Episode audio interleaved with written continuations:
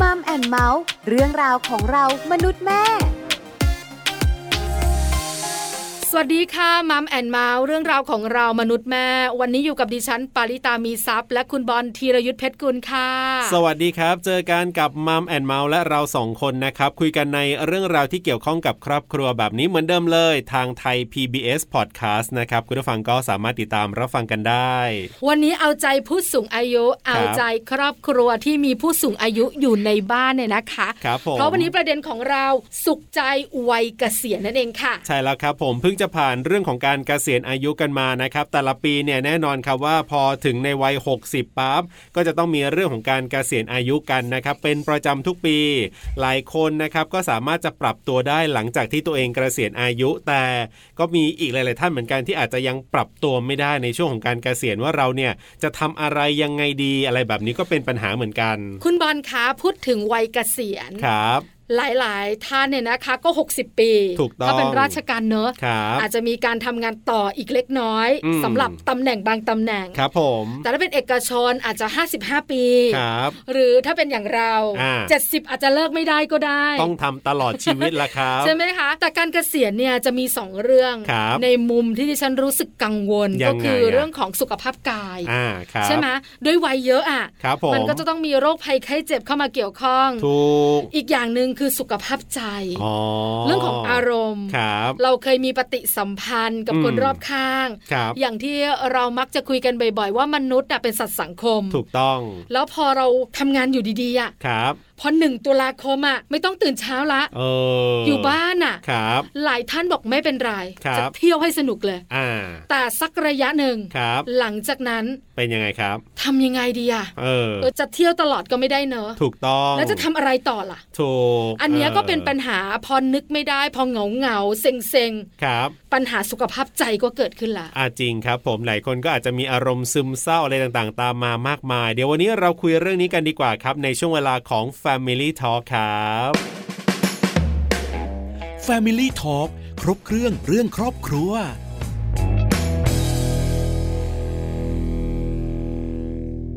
Family Talk ครบเครื่องเรื่องครอบครัวนะครับ วันนี้คุยกันเรื่องของสุขใจวัยเกษียณครับ เหมือนกับที่เราได้เกริ่นกันไปเมื่อสักครู่นี้ว่าพอถึงวัยเกษียณปั๊บเนี่ย บางคนอาจจะพอปรับตัวได้ แต่บางคนก็ปรับตัวไม่ได้ก็มีปัญหาทั้งสุขภาพกายสุขภาพใจตามมา อย่างเราสองคนน่ะนั่งคิดเลยนะครับ เกษียณเมื่อไหร่ อ่า ฉันเลิกทำงานเมื่อไหร่ อ่าฮะ ฉันจะนอนตื่นให้สาย ครับ ฉันจะไปเที่ยวในที่ที่ฉันอยากไป อื้อหือ คือหลาย ๆ คนก็คิดแบบเนี้ย ใช่ แต่พอถึงเวลาจริง ครับ ๆ หลายท่านบอกว่า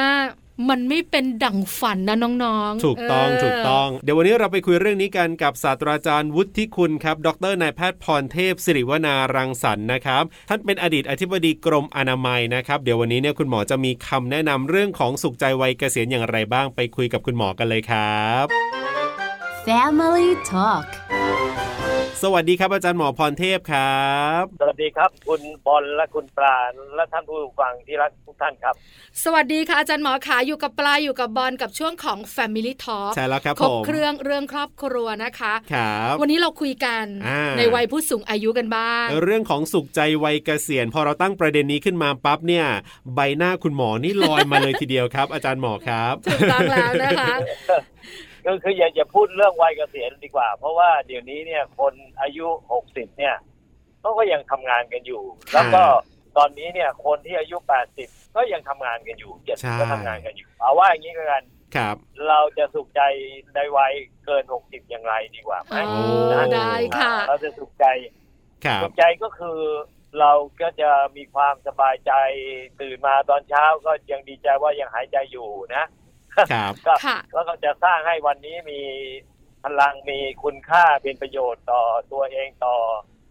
ครอบครัวสังคมประเทศชาติยังไง อันนั้น อืม ก็คือเรื่องของความสุขแล้วล่ะ ครับ อืมค่ะ อันนี้ทีนี้ทีนี้อย่างนี้ฮะทีนี้ส่วนใหญ่เนี่ย คนที่ทำงานมาเนี่ย ถ้ารับรายการก็หกสิบเขาให้เลิกทำงาน ค่ะ ใช่ บางคนหกสิบก็ยังไม่เลิกก็ทำต่อเขาจ้างต่อ ครับ ถ้าเรามีคุณค่ามีประโยชน์ทำงานให้เขาได้เขาก็จ้างต่อ แต่ถ้าอยู่เอกชนห้าสิบเขาอาจจะให้เลิกแล้ว อืม ในงานบางงานนะครับ ห้าสิบห้าอาจจะให้เลิกแล้ว เลิกเลิกก็คือให้เกษียณจากงานเดิม ครับ แต่หลายคนพอเลิกจากงานเดิมเขาก็ไปทำงานใหม่ อืม เขาก็มีงานอื่น ครับ เอาว่าอย่างนี้จะทำยังไงให้แต่ละวัยของตัวเองเนี่ย มีคุณค่ามีประโยชน์อะอย่างนั้นดีกว่า เราคุยกันอย่างนั้นดีกว่า ได้เลยนะ คือ คะ คือคือวัยวัยวัยหกสิบของบางคนก็คือเปลี่ยนงานเท่านั้นเอง อย่างผมเนี่ย อ่า วัยหกสิบผมก็เปลี่ยนจากอธิบดีกร ครั ม บ อนามัย ครับ ก็ไปทำงานในฐานะสมาชิกสภากรุงเทพต่อ เพราะว่าก่อนเกษียณปีหนึ่งผมก็เป็นสมาชิกสภากรุงเทพอยู่แล้วเป็นปี ครับ ค่ะ แล้วผมก็มาต่อ จนวันนี้ผมก็ยังไม่ได้เลิกงานกทมก็ยัง อืม ช่วยสร้างสรรค์งานอยู่ ครับ แต่บางบางคนพออายุ 60เกษียณแล้ว เขาก็เปลี่ยนจากการเป็นหมอของโรงพยาบาล ราชการก็ไปเป็นผู้อำนวยการโรงพยาบาลเอกชน ก็คือเปลี่ยนที่ทำงาน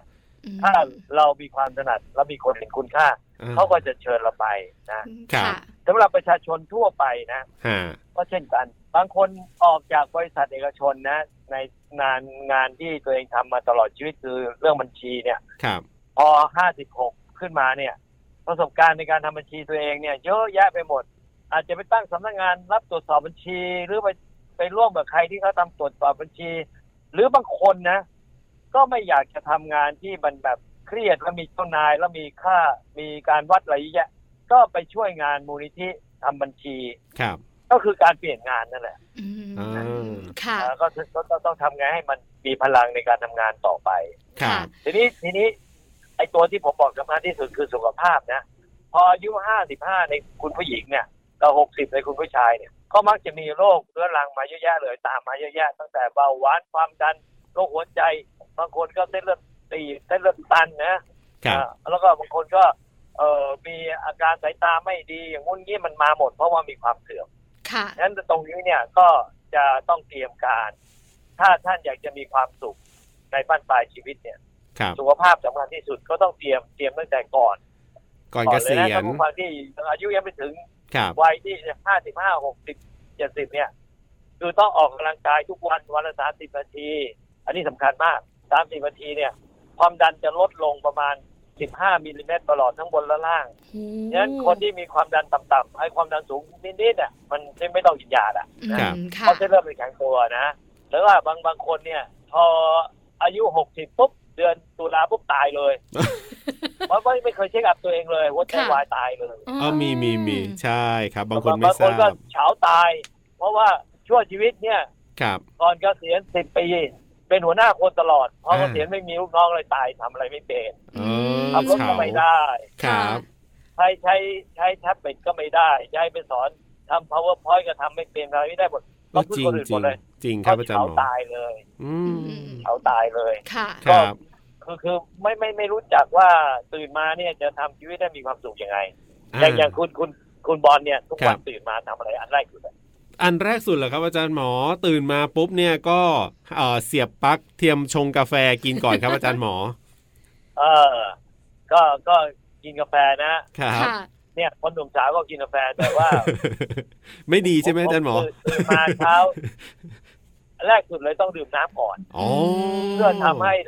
ในช่วงแปดถึงสิบชั่วโมงที่เรานอนน่ะ ครับ หัวใจไม่ได้ สมองไม่ได้นับน้ำเลย สมองเขียวเลยนะ อ่าๆ บ่อเลยนะ ครับ แล้วก็น้ำตาก็ไม่ได้ตอบกลิ้งเลย เดี๋ยวก็แสบตาแล้วปวดหัวดื่มน้ำก่อน อ่า แล้วก็เริ่มต้นเช้าทุกวันด้วยผลไม้ก่อนกล้วยน้ำว้าก่อน มฮะ กาแฟควรจะกินหลังกินข้าวเลย โอ้ แล้วควรจะกินข้าวเช้าทุกวันเลยนะครับ ไม่ใช่กินกาแฟ อ่าฮะ เพราะว่าการกินกาแฟที่มันไม่ได้พลังงานเข้าไปนะ ครั ไม่ บ จะเติมน้ำตาลนะเพราะฉะนั้นเราเราเราเราเราเราอดอาหารมาสิบกว่าชั่วโมงนะครับ ลองนึกดิกินข้าวเย็นกี่โมงคุณบอลเมื่อวานเนี่ย กินข้าวเย็นตอนหกโมงครับบอลจะกินหกโมงทุกวันครับอาจารย์หมอ อ่าหกโมงเย็นแล้วก็ตอนเช้าตื่นมากี่โมงอ่ะ ตื่น สองชั่วโมงขึ้นไปแล้วแปดโมงถึงจะได้กินกาแฟแล้วมั้งเนี่ย อ่าประมาณนั้นครับ เพาะฉะนั้นอ่าประมาณสิบสองถึงสิบสี่ชั่วโมงนี่คือ ร่างกายขาดทั้งคาร์โบไฮเดรตพลังงาน ครับ เกลือแร่เลยฉะนั้นอันแรกสุดเลยกินน้ำก่อน แล้วตามด้วยผลไม้ผมกินกล้วยนะ ครับ อ่าถ้าถ้าถ้าถ้าให้ดีก็คือพอกินน้ำเสร็จก็ก็ไปออกกำลังกาย ครับ ค่ะ ผมก็จะออกกำลังกายบนเตียงนั่นแหละ ยืดเหยียดฟิตพื้นซิดอัพกระโดดโลดเต้น ค พลิก รับ ซ้ายพลิกขวาแกว่งแขนแกว่งขาครึ่งชั่วโมงเต็ม อ่า ๆแต่แล้วก็มันก็จะไปเข้าห้องน้ำแปรงฟันเสร็จ ก็ ก็มากินข้าว ครับ ถ้ายังไม่กินกล้วยก่อนก็กินกล้วยก่อนกินผักผลไม้ก่อนเมื่อเช้านี้ผมกินกล้วยหนึ่งลูกกับทับทิมอีกถ้วยใหญ่ๆก่อนจะกินข้าวเช้า ค่ะ ข้าวเช้าก็ต้องกินข้าวกล้องกินเนื้อสัตว์และผักวันนี้ผักบ้านผมปลูกเองหมดนะ โอ้ฮะ อ่าผมบ้านผมปลูกเองหมดเลยผักผักมีแตงกวาผักปลูกเองนะครับ เอ่อดอกแตงจันทร์แล้วก็มีกระเจี๊ยบเขียว แล้วก็มีถั่วพูอย่างละนิดละหน่อยผัดกับหมูกินกับข้าวกล้อง ครับ นี่แหละคือคือคือชีวิตของคนที่เตรียม อ่า เกษียณอย่างมีสุขภาพแข็งแรง อืม คือเน้น คน เรื่องสุข ศึกษาก็เหมื ภา อ พ นกันนะ ครับ อ่าทีนี้ถ้าบางคนไปกินกาแฟยังไม่พอนะ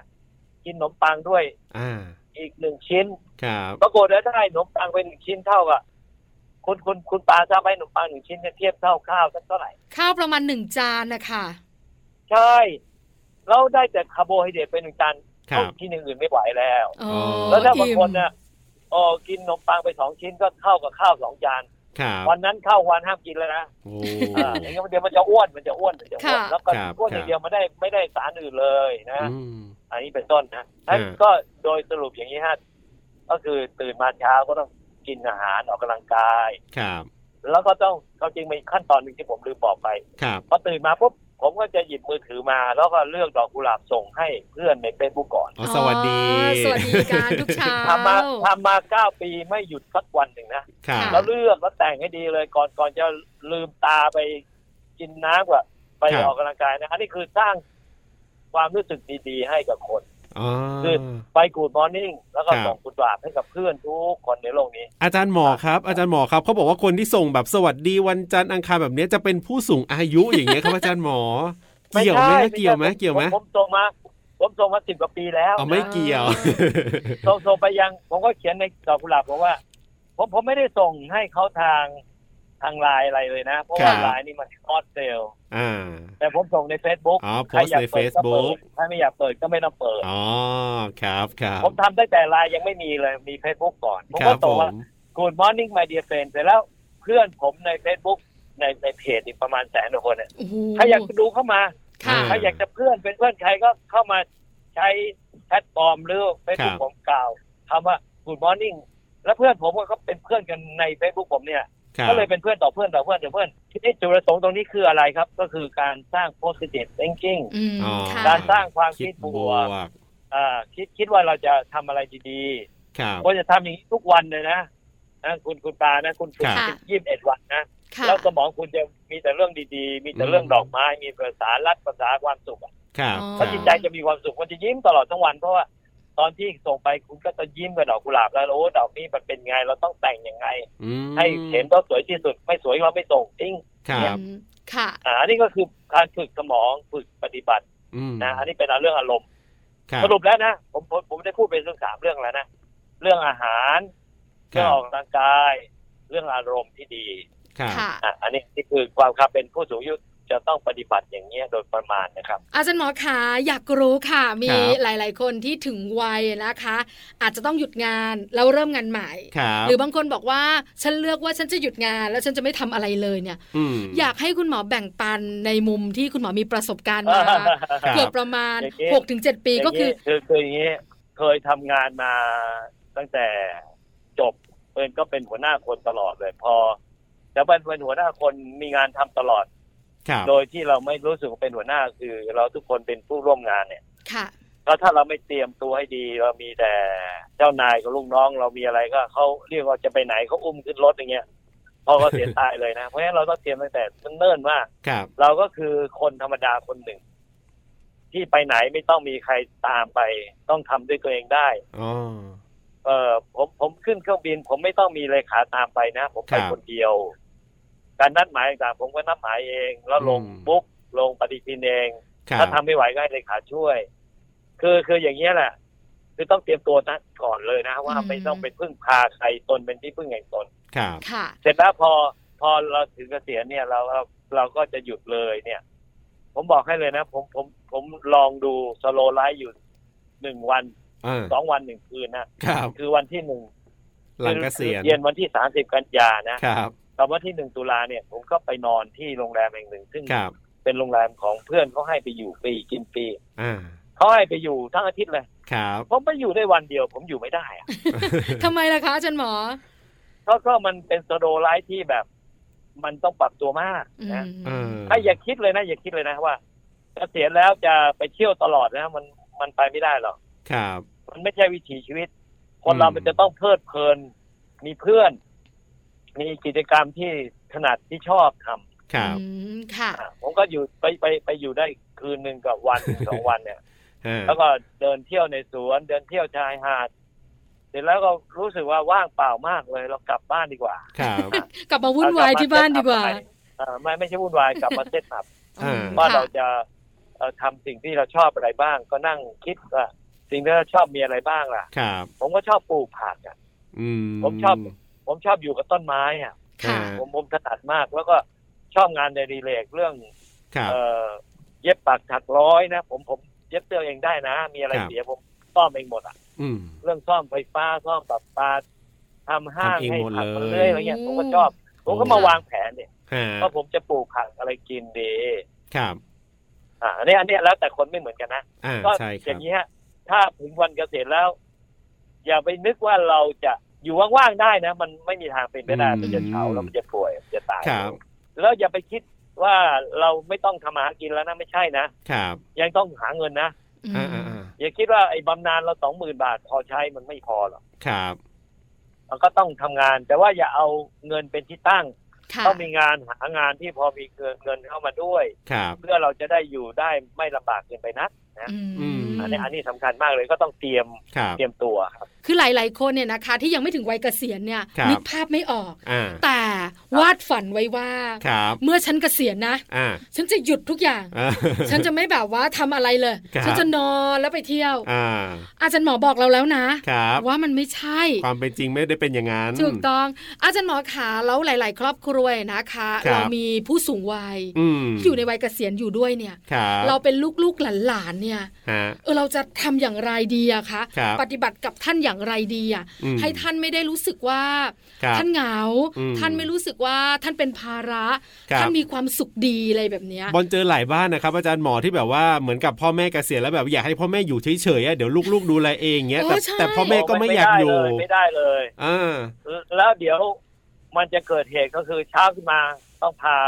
พ่อแม่ไปส่ง เอ่อห้างสรรพสินค้า ครับ ซูเปอร์มาร์เก็ตแล้วก็เดินช้อปปิ้ง อ่า แล้วก็เขาก็ชอบได้วันหนึ่งวันต่อมาเขาก็ไม่รู้ทำอะไร แล้วเขาก็นั่งรอที่เอ่อฟู้ดคอร์ทกินอาหารกลางวัน ครับ แล้วก็ตอนเย็นก็อย่างนี้ตายเนี่ยก็ต้องมาคุยกับพ่อแม่ว่า อ่า ชอบอะไรบ้างเราก็จัดสิ่งแวดล้อมให้เขาเช่น อืม ถ้าเขาชอบออกกำลังกายโดยการเดินเราก็ซื้อรองเท้าให้เขา ครับ ถ้าเขาบอกเขาไม่ชอบเขาก็ปวดอยากขี่จักรยานขี่ไม่ไหวซื้อจักรยานอยู่กับที่ไหม ครับ ให้เขาขี่ หรือว่าถ้าเขาชอบที่จะปลูกต้นไม้แล้วก็หาต้นไม้ดีๆไหมาให้เขาปลูก อืม ก็ต้องมาดูว่าเขาเนี่ยมีจริตยังไง ครับ ค่ะ แล้วก็ถ้าเขาชอบเล่นเกมก็หาแท็บเล็ตใหญ่ๆให้เขาดูหน่อย อ๋อ หรือเขาชอบอ่านหนังสือก็ไปซื้อซื้อแท็บเล็ตมาแล้วก็ทำออนไลน์หนังสือดีๆ ให้เขาอ่านบ้าง ครับ ตัวใหญ่ ๆ หน่อย แล้วก็สอนให้เขาอยู่กับเพื่อน เดี๋ยวนี้ไลน์กลุ่มไลน์นี่เยอะแยะเลยนะ ต้องเอาไลน์มาให้แม่ปู่แม่ปู่ย่าตายายที่ใช้ไม่เป็นให้ใช้เป็น ครับ เมื่อเขามีเพื่อนแล้วเราก็เราก็จะเขาก็จะมีความสุขแล้วเราก็จะมีความสุข อืม เขาต้องมี ค่ะ กลุ่มอ่ะต้องมีกลุ่ม ครับ คืออยู่เฉย ๆ ไม่ได้ใช่ไหมคะอาจารย์หมอขาเดี๋ยวเหงาเดี๋ยวเฉาแย่ ใช่ครับใช่ครับ ค่ะ อ่าอันนี้ต้องฝากลูกๆนะเพราะหลายบ้านเจอปัญหานี้จริงๆนะครับอาจารย์หมอที่แบบลูกไม่อยากให้พ่อแม่ทำอะไรเงี้ยแต่พ่อแม่ก็อยากจะทำอ่ะ อาจารย์หมอค่ะ อยากรู้จังเลยให้อาจารย์หมอแบบว่า ฮะ ฉายภาพให้เราเห็นชัด ๆ หน่อยสิ ครับ ว่าพอถึงวัยที่เราเกษียณแล้วเนี่ยนะคะ อ่า มันจะมีข้อดีอะไรอะ ครั ที่ บ เราเห็นชัด ข้อดีที่สุดเลยนะ ก็คือเราไม่ถูกบังคับให้ทำอะไรแล้ว ๆออ เราอยากจะทำอะไรเราทำตามใจที่เราชอบอ่ะ ค่ะ เราจะไปที่ไหนเราไปตามที่เราชอบไปที่ชอบชอบๆอ่ะนะ อ่า ก็ก็อยากจะทำอะไรทำที่เราชอบที่เราถนัด ครับ ไม่มีเจ้านายมาบังคับให้เราต้องนู่นนี่นั่นแหละนะ อืม ค่ะ นี่คือข้อดีมากๆเลย ครับ ข้อข้อข้อข้อดีดีที่สองคือ ไม่ต้องไปวิ่งเต้นทำงานเพื่อหาเงินเยอะๆสะสมละ ครับเพราะมันถึงวัยที่ก็ต้องหยุดแล้วนะหยุดแล้ว ครับผมและนั่นก็คือในส่วนของข้อดีนะ ข้อดีของวัยเกษียณทีนี้เนี่ยถ้าพูดถึงว่าข้อด้อยล่ะครับอาจารย์หมอมีไหมครับ ข้อด้อยของวัยเกษียณเนี่ยครับอาจารย์หมอครับ เพราะข้อได้อยที่สำคัญที่สุดก็คือเรื่องของความเหงานะแล้วก็ซึมเศร้าจะตามมา เพราะว่า เวลาเราทำงานในเราก็จะมีสังคมที่ดี ครับ มีสังคมที่คนสร้างมายนะนั้นพอเราเกษียณเราก็จะต้องสร้างสร้างสังคมขึ้นมา ครับ ค่ะ ก็คือสังคมที่เราต้องติดต่อกันบ่อยๆ อาจจะเดี๋ยวนี้ง่ายมาก เพราะว่ามีเรามีแพลตฟอร์มต่างๆ ที่จะคุยกับเพื่อนคุยกับใครได้นะ ครับ ก็ต้องไปหัดเรื่องการเซลฟี่การถ่ายรูปนะ เพื่อที่จะได้กลบอุดช่องโหว่ของความซึมเศร้าคือที่จะคุยกับคนอื่น ครับ ข้อด้อยอีกอันหนึ่งที่สำคัญมากก็คือเรื่องของการที่เราเนี่ยอายุเยอะขึ้นเนี่ยโรคภัยไข้เจ็บเยอะแยะ ครั การ บ จะแก้ข้อด้อยเหล่านี้ก็คือเราเราจะต้องไปพบแพทย์ตามนัดหมาย อืม ถ้ามีอะไรที่ไม่ดีก็รีบไปตรวจไปรักษาซะอย่าอย่าประมาท ครับ างคนบอกเกษียณแล้วไม่กล้าไปเช็คอัพเลยกลัวเป็นมะเร็ง ยิ่ง ใช่ เจอ ค่ะ ยิ่งเร็วก็ยิ่งดี จะได้รีบรักษานะ อ๋อ แล้วก็บางทีเนี่ยถ้าเราอายุมากๆขึ้นเนี่ยนะเราต้องเอ่อรู้จักกินให้น้อยนะ ครับ เรากินเยอะไม่ได้ กินเยอะเนี่ยก็คืออ้วนเป็นข้อด้อยมากๆเลย คือคานขาวผลานมันจะน้อยไปนะแล้วแล้วข้อด้อยอันหนึ่งก็คือ พออายุเยอะๆเนี่ย ครับ คุณผู้หญิงก็เอ่อโรคภัยไข้เจ็บเรื่องฮอร์โมนต่างๆ ก็หมดไป แต่คุณผู้ชายเนี่ยยังไม่หมดไปนั้นก็ต้องจัดการกับอารมณ์ความรู้สึกเรื่องเซ็กให้เหมาะสม ถูกที่ถูกคนถูกทางนะ อืม แต่ยังจะต้องมีก็มีได้แต่มีอย่างมีอย่าง ครับ ถูกศีลธรรม นะ อืมค่ะ แล้วก็ต้องต้องนอนให้หลับทุกวัน ข้อได้อย ครับ ก็คือจะนอนน้อย นอนไม่ค่อยหลับ แล้วก็ต้องพยายามเอ่อกินให้น้อยตอนเย็นๆเพราะว่าถ้ากินเยอะๆแล้วนอนไม่ค่อยหลับต้องฝึกสมาธิ ครับ ฝึกในวิธีการที่เราถนัดเอ่องานในดีเลกที่เราทำแล้วทำให้เราเพลิดเพลินแล้วจะทำให้หลับง่ายขึ้น ครั ถ้า บ นอนไม่หลับนี่แย่จะป่วยมากเลยครับ ใช่ใช่ อันนี้ก็เป็นเรื่องแล้วต้องรีบนอนตั้งแต่สี่ทุ่มนะถ้าเลยเที่ยงคืนไปแล้วมันจะนอนไม่หลับ อ๋อฮะฮะหลายคนก็มีปัญหา มั นะ เป็น ครั ข้อบ ด้อยมากๆเลยครับสำหรับ ครับ ผู้สูงอายุที่ฮอร์โมนมันจะค่อยๆถอยไป ครับ การกินอาหารมันก็จะช่วยแก้ข้อด้อยนี้ได้ อืม เช่นกินผักผลไม้ที่รสขมไม่หวานรสเปรี้ยว ครับ อ่าแล้วก็เอ่อรถรถที่แบบฝาดๆเนี่ยก็จะช่วยได้สุขภาพเราดีขึ้นครับ ครับผมสุดท้ายให้อาจารย์หมอฝากดีกว่าครับ หลายคนตอนนี้อาจจะเพิ่งผ่านเรื่องของการเกษียณมา และอาจจะยังปรับตัวไม่ได้ครับ ให้อาจารย์หมอฝากปิดท้ายสำหรับคนที่เพิ่งจะเกษียณมานิดนึงครับว่าทำยังไงดีให้มีความสุขครับอาจารย์หมอปรับตัวยังไงครั ครับ บก็ก็ก็คือทุกวันจะต้องตื่นมาต้องเข้าห้องน้ำต้องถ่ายให้ได้นะ แล้วก็ต้องกิน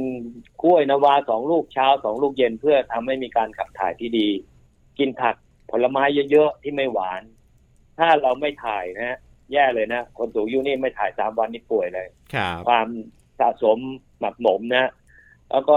อยากจะขอฝากสุดท้ายจริงๆเลยนะว่าทำอะไรก็ได้ที่ไม่ทำให้คนอื่นเดือดร้อน ครับ ทำสิ่งที่เราอยากจะทำแล้วก็ให้อภัยปล่อยวางทุกอย่างได้แล้วนะฮะไม่ใช่ว่าไปดูเรื่องลูกหลาน จะต้องอย่างนู้นนี้ไปกะเกณฑ์เขาหมด ครับ ลูกเขาจะเลี้ยงลูกอย่างไรก็เรื่องของเขาอย่าไปยุ่งกับเขามากนัก นะ แล้วก็แล้วก็อยู่กับเรื่องตัวเองสุขภาพตัวเองหางานในเล็กๆท ครับ ำที่ชอบแล้วก็ชีวิตก็จะดีและมีความสุขครับ ครับผมวันนี้ขอบคุณอาจารย์หมอมากๆครับ ที่มาร่วมพูดคุยแล้วก็ให้คำแนะนำดีๆกันครับ ขอบคุณครับอาจารย์หมอครับ สวัสดีครับ สวัสดีครับ สวัสดีค่ะ Family Talk ขอบคุณศาสตราจารย์วุฒิคุณ ดรนายแพทย์พรเทพ สิริวนารังสรรค์นะครับ ท่านเป็นอดีตอธิบดีกรมอนามัยครับ ซึ่งคุณหมอเนี่ยปัจจุบันนี้ก็วัยเกษียณแล้วด้วย ค่ะ แล้วก็ยังทำงาน 7 วันเลยทีเดียวเชียว แต่คุณหมอก็มาแนะนำนะคะ ครับ สำหรับผู้สูงอายุหรือว่าหลาย ๆ ท่านที่อยู่ในวัยเกษียณ ครับ เรื่องของสุขภาพกาย ครับ เรื่องของสุขภาพใจ ถูกต้องครับผม เรื่องการออกกำลังกายที่สำคัญ อ่าฮะ เรื่องการทำในสิ่งที่ตัวเองชอบ ถูก อันนี้สำคัญนะ ครับ เพิ่งรู้เหมือนกันนะคะว่าคนที่จะเกษียณเนี่ย ครับผม ต้องคิดนะ อ่า ว่า ใช่ เรา สิ ชอบอะไรแล้วทำสิ่งนั้น ครับ แล้วมันจะแฮปปี้ แล้วเรื่องหนึ่งที่ผมถามอาจารย์หมอเนี่ยก็คือว่าจะมีลูกๆหลาย ๆ บ้านเนี่ยอยากจะให้คุณพ่อคุณแม่อยู่เฉยๆนะว่าจะทำยังไงดีเพราะคุณพ่อคุณแม่เนี่ยจริง ๆ ก็ไม่ได้อยากอยู่เฉยนะ แต่ว่าลูกบังคับให้อยู่เฉยๆแบบเกษียณแล้ว ไม่ได้นะไม่ได้นะ เออ คือดิฉันเองก็เป็นลูกหนึ่งคน ครับ ที่ไม่อยากให้คุณพ่อคุณแม่ทำอะไรอะ่ะ ใช่ ปลูกกล้วยเนี่ยปลูกทำไมเนี่ย ครับ อะไร ผม อย่างเงี้ยเดี๋ยวไป เออ ขุดดินอีกละ ฮะ เดี๋ยวถากหญ้าอีกละบอกว่าเดี๋ยวตัดหญ้าให้อะไรเงี้ยเราอยากให้ท่านอยู่เฉย ครับ ๆแต่จริง ๆ แล้วเนี่ยพอคุยกับอาจารย์หมอ อ่า ไม่ใช่เรื่องดีนะ ครับผมต้องมีเรื่องของกิจกรรมทำไม่งั้นแล้วก็เฉาอย่างแน่นอนสุขภาพก็เฉาด้วยทั้งกายและใจนั่นเองครับ วันนี้ก็เป็นเรื่องราวที่นำมาฝากนะครับในส่วนของคนวัยเกษียณ รวมไปถึงลูกๆหลานๆที่มีคุณพ่อคุณแม่ในวัยเกษียณด้วยนะครับ ก็อย่าลืมนำไปปรับใช้กันนะครับ วันนี้เว ลาหมดแล้วสำหรับมัมแอนเมาส์เรื่องราวของเรามนุษย์แม่ช่วง Family Talk ดิฉันปาริตามีซับค่ะ และผมธีรยุทธเพชรกุลวันนี้เราสองคนลาไปก่อนสวัสดีครับ สวัสดีค่ะ มัมแอนเมาส์เรื่องราวของเรามนุษย์แม่